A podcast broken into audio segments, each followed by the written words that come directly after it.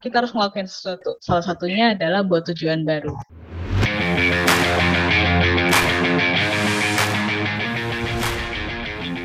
Hai, gue Dara. Aku Ami. Dan ada Uge di sini. Dan kalian lagi dengerin podcast Sport Psychology. Lepas lintas, mental, olahraga. Hai, ketemu lagi nih uh, dengan kami bertiga. Nah, episode kali ini nih kami akan coba membahas tentang goal setting. Ini gara-garanya P S B B di beberapa daerah udah mulai longgar ya. Dan kayaknya sahabat-sahabat gerak udah mulai pada keluar-keluar rumah, yang segitu yang lari juga udah pada berlarian di luar rumah. Nah, kan banyak juga acara-acara yang udah mulai, tapi sebenarnya uh, udah seseru itu belum sih ya kegiatan-kegiatan olahraga.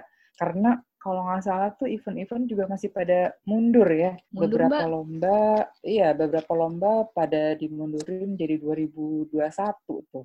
Makanya dengan adanya beberapa perubahan kayak gini, teman atlet tuh juga cerita bahwa jadi kayak nggak punya goals ya, atau goals-nya berubah nih. Nah, jadi hmm. uh, tepat banget nih kita ngobrolin tentang goal setting nih kali ini. Cakep. Ya, kita coba ngobrolin. Nah, apa sih ya pentingnya ngomongin goal setting nih? Ketika goals-nya jadi berubah, yang tadinya lat- latihan untuk lomba tahun ini, contoh kayak di Arumjiran nih mau ada kejuaraan, Di, di bulan Agustus kan, itu International Championship. Nah, sekarang jadi kayak ambiar gitu, soalnya bakal dimundurin uh, sampai dua ribu dua puluh satu, dan itu pun entah kan gitu. Yang ambiar tuh apanya maksudnya? Karena rencananya mundur, jadwal latihannya juga jadi berbeda. Terus juga hmm. kan katanya ini, kita nggak boleh nge-push ya ketika latihan sekarang.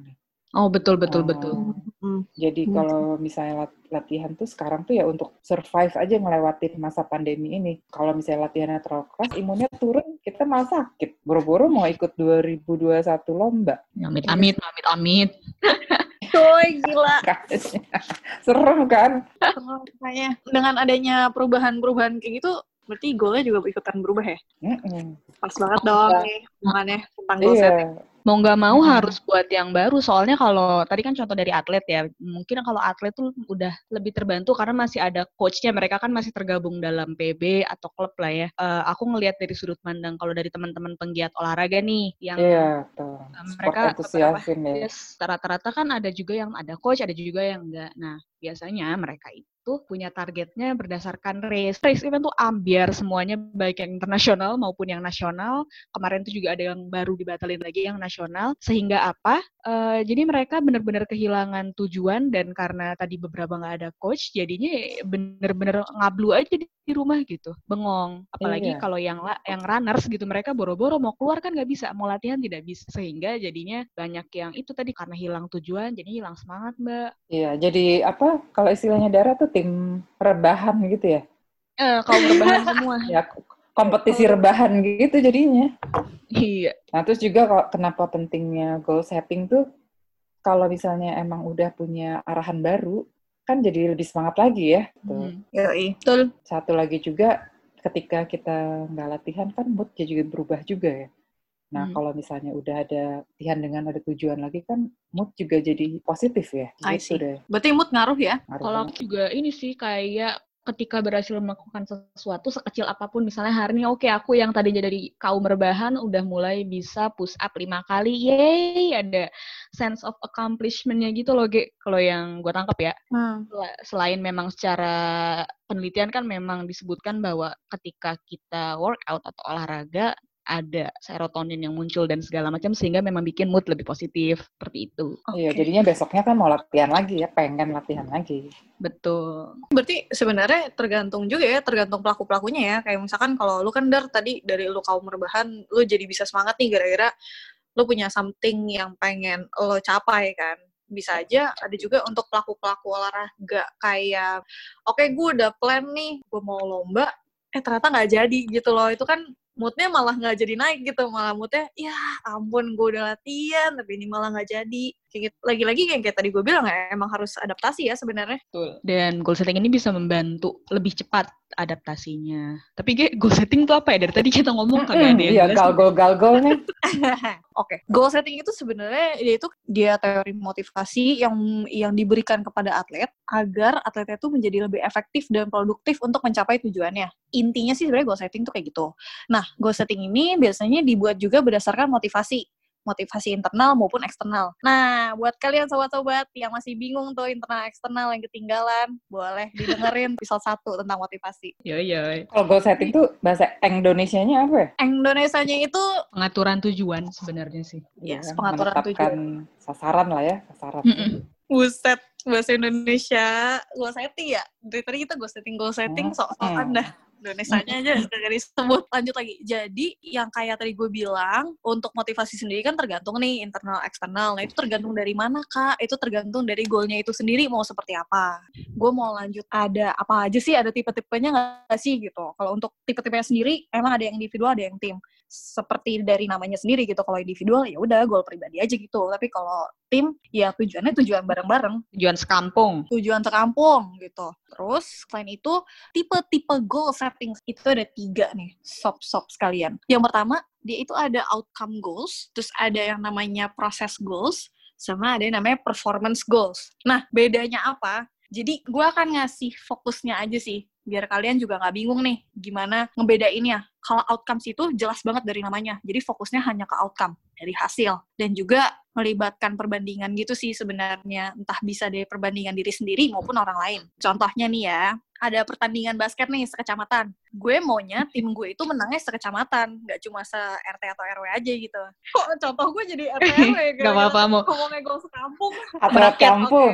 Oke, okay. okay. Itu untuk yang outcomes. Untuk yang kedua, yang tadi gue bilang ada proses goals, kata kuncinya itu diproses. Jadi teknik misalnya nih, untuk uh, pemain basket gitu, form shootingnya, misalkan dilihatnya dari kuda-kudanya harus benar, arah tangannya harus benar, terus harus dia tuh bener-bener harus bisa ngerasain feel bolanya itu kayak gimana. Hmm, gitu. Detil ya, detil banget itu. Detil, karena emang ngomongin teknis ceritanya, hmm. makanya ya macam-macam sih sebenarnya. Tadi kan contohnya yang gue kasih kan basket tuh, ya mungkin kalau hmm. untuk pelari-pelari bisa aja yang lagi lari tarik nafasnya dari hidung, nanti dihembusnya lewat mulut, macam-macam sih tergantung dari uh, olahraganya sendiri. Jadi yang terakhir itu ada namanya performance goals. Nah, kalau di sini kata kuncinya itu independen.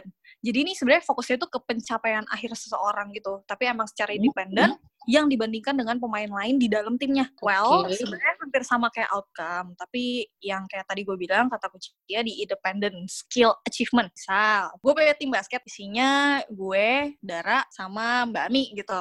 Mm. Nah, performance goal gue adalah gue bisa hit di dua puluh lima poin dalam satu game dibandingkan dengan Mbak Ami sama Dara yang nggak akan sampai di dua puluh lima poin. Oh, sesuai peran juga ya, berarti kan ada posisi tuh kalau misal di tim. Yes, betul, sesuai okay. peran kayak paham, gitu. Paham, paham. Nih biasanya kalau menurut buku yang gue baca nih, jadi uh, pemain sama pelatih itu biasanya fokusnya itu ke performance goal daripada ke outcome-nya. Ingat hmm. performance goal itu yang tadi independen, kalau outcome ya yang hasilnya. Kenapa sih Kak fokusnya ke situ?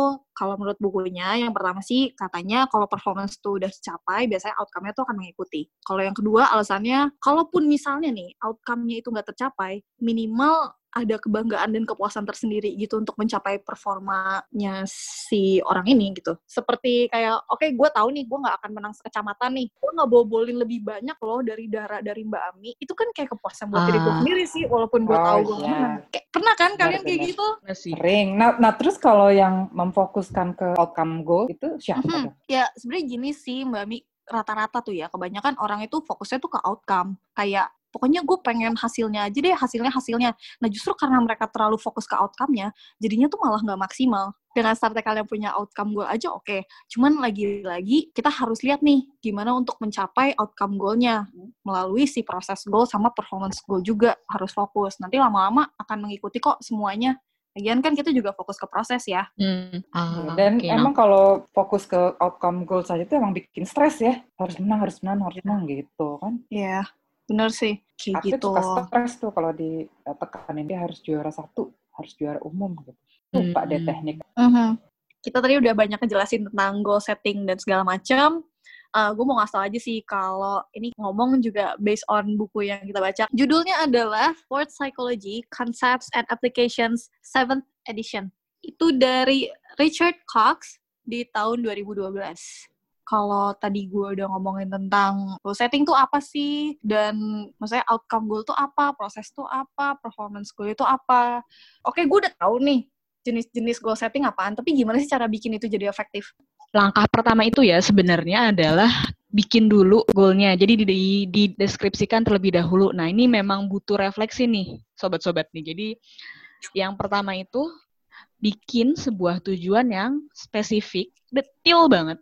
Terus kemudian bisa diukur dalam artian uh, misalnya ada berapa kecepatan larinya berapa, uh, mau juara ke berapa gitu, di mana, kapan. Kemudian yang ketiga tuh ada deadline-nya. Jadi contohnya adalah yang memang kejuaraannya dua ribu dua puluh satu, ya udah berarti di kejuaraan ini di dua ribu dua puluh satu. Simpelnya adalah kayak lagi mesen ojol gitu. Semakin kalian bikin tujuannya jelas, misalnya mau ya nanti antar makanannya, makanannya ke rumah ini nomor sekian yang ada di sebelah gini, gerbangnya warna ini, kan si ojolnya akan lebih enak ya untuk nemuinnya. Jadi sama aja nih kalau misalnya tadi yang Mbak Ami atau tadi Uge yang bahas soal iya mau menang, mau menang, ya kumaha mau menangnya. Nah, yang skip itu adalah ya membuat tujuan detil, menangnya menang apa ya, bisa aja e, menangnya di cuma di kejuaraan R T, bukan kecamatan. Itu aja udah salah. Kalau misalnya dari secara teknik sih panjangnya ada smart goal, cuman e, gue nggak akan bahas itu. Yang penting adalah tadi poin-poin ini tadi. Kalau sobat-sobat udah bikin nih, secara bikinnya satu kalimat. Misalnya saya mau juara satu di Kecamatan Jatiluyu tujuh belasan tahun dua ribu dua puluh dua. Kalau contohnya runners nih, saya mau personal best waktunya sekian di Bali Marathon dua ribu dua puluh dua. Ambilnya mungkin jarak jauh ya sekarang karena kan masih wallahualam. Dan itu benar-benar harus jujur ya, si goalnya ini. Jadi benar-benar tanyain ke diri sendiri, apa yang kalian mau, apa yang kalian mau capai. Itu benar-benar ditanya. Soalnya kalau itu bukan goalnya kalian, ya akan ogah-ogahan. Tuh. Nah, yang kedua itu dicacah. Uh, itu kan masih di awang-awang banget nih, sobat-sobat nih. Jadi karena masih di awang-awang, kita coba tarik pelan-pelan. Dalam artian itu masih jangka jauh banget kan, masih dua ribu dua puluh dua gitu contohnya. Nah, dari yang jarak jauh ini, itu masih dua tahun lagi ya, Uh, ditarik nih ke yang jarak menengah, turun satu level lah yang dikira-kira selama per tiga atau empat bulan harus ngapain nih sampai menuju dua ribu dua puluh dua atau per enam bulan kan masih jauh. Kemudian uh, ditarik lagi ke jangka pendek yang saat ini banget yang bisa dilakuin apa untuk mencapai tadi tuh nanti dua ribu dua puluh dua engke mau menang juara kecamatan tim basketnya. Nah, itu disesuaikan sama keadaan sekarang nih. Contohnya yang sekarang apa yang bisa dilakuin? Seperti yang tadi kita diskusiin, contohnya ya udah deh, berarti yang penting sekarang uh, gue hidup dulu aja. Artinya apa? Artinya, oke okay, maintain dulu secara fisik. Untuk atlet-atlet dari berbagai jurnal, disaranin itu dulu, maintain fisik lo, tetap bergerak, dan jangan lupa untuk makan sehat. Pasti dong, balik lagi tujuan kita adalah supaya hidup dulu sebelum di dua ribu dua puluh dua itu. Yang ketiga, sorry, tentu saja ya secara psikis, secara psikologis tetap moodnya dijaga, segala macam. Nah, jadi ada tiga tuh, jangka panjang, menengah, pendek. Nah, yang pendek ini juga bisa disesuaikan dengan teknik yang mau dilakuin, gitu, seperti yang tadi Ugi jelaskan. Jadi, di jangka pendek ini bisa juga kayak, oke, okay, uh, aku shoot-nya belum benar, jadi aku mau benerin dulu shooting three point-nya. Seperti itu sih, jadi setelah dibuat pertahapan-tahapannya akan lebih jelas, akan lebih, oh ya udah kalau tadi kayak mesen ojol, oh rutenya adalah lewat jalan ini, jalan ini, jalan ini, sehingga nyampe ke rumah si pelanggan. Seperti itu sih, sobat-sobat. Okay. Itu kalau apa bisa dipakai bukan cuma di olahraga yang canggih-canggih gitu kan, dan kayak hmm. atlet tadi kan udah pastilah ter, ter apa terprogram banget ya. Betul. Uh, misalnya kayak untuk langsingkan tubuh itu boleh bisa juga ya dipakai ya, si goals yang apa mencacah dan uh, spesifik kayak gitu tadi tuh. Bisa banget Mbak Mi, karena uh, gini, waktu dari kemarin tuh aku baru aja sih emang di Instagram dibandingin langsung, aku mau, gue mau nurunin sepuluh kilo kan kayak anjir berat banget sepuluh kilo teh. Nah itu fokusnya, jangan itu sama, jauh, jangan tuh. Yang jarak jauh.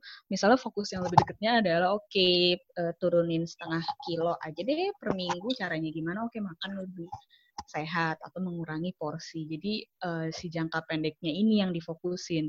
Ada actionable actionable atau hal-hal yang bisa kita lakuin. Sehingga ketika misalnya, oh berhasil hari ini aku tidak makan gorengan, yeay, nanti jadi seneng lagi, jadi semakin semangat. Terus lama-lama ya ujung-ujung, eh sudah sepuluh kilo, gitu sih Mbak. Sebenarnya banyak yang udah dilakuin sih sebenarnya secara sehari-hari, cuman kita tidak sadar uh, istilahnya aja apa gitu. Nah, sebenarnya psikologi ilmu sehari-hari yang sudah di apa sih namanya udah dibuat penelitiannya gitu sampai jadi teori. Jadi sobat-sobat udah ngelakuin, cuman ya belum tahu aja istilahnya. Cuman lo belum sadar aja cuy, kalau lo tuh lagi ngelakuin, itu doang Yo, sih sebenarnya. Ini kan dua poin ya, nomor tiga lakuin. Udah bikin-bikin tapi nggak dilakuin, teh ya percuma atuh, itu. Hmm. Ya Dar, tadi sih oke banget sih kalau gue denger-denger dari lo, kayak lo bilang, ya realistis lah gue lo, jangan aneh-aneh gitu loh. Terus tadi lu juga ngebahas tentang long term, terus terakhir lu juga ngebahas tentang ngelakuin. Kayak menurut gue ada satu poin lagi sih dari yang emang penting banget nih. Hmm, gue mau nambahin tentang ini sih, untuk dievaluasi sih sebenarnya. Jadi kalau menurut gue nih, gimana biar goal lu efektif ini, penting banget yang namanya evaluasi dan feedback. Mm-hmm. Kayak men- semales-malesnya minimal lo ngecatet gitu loh, ngecatet dan lo juga ngecek setiap progres itu kayak gimana.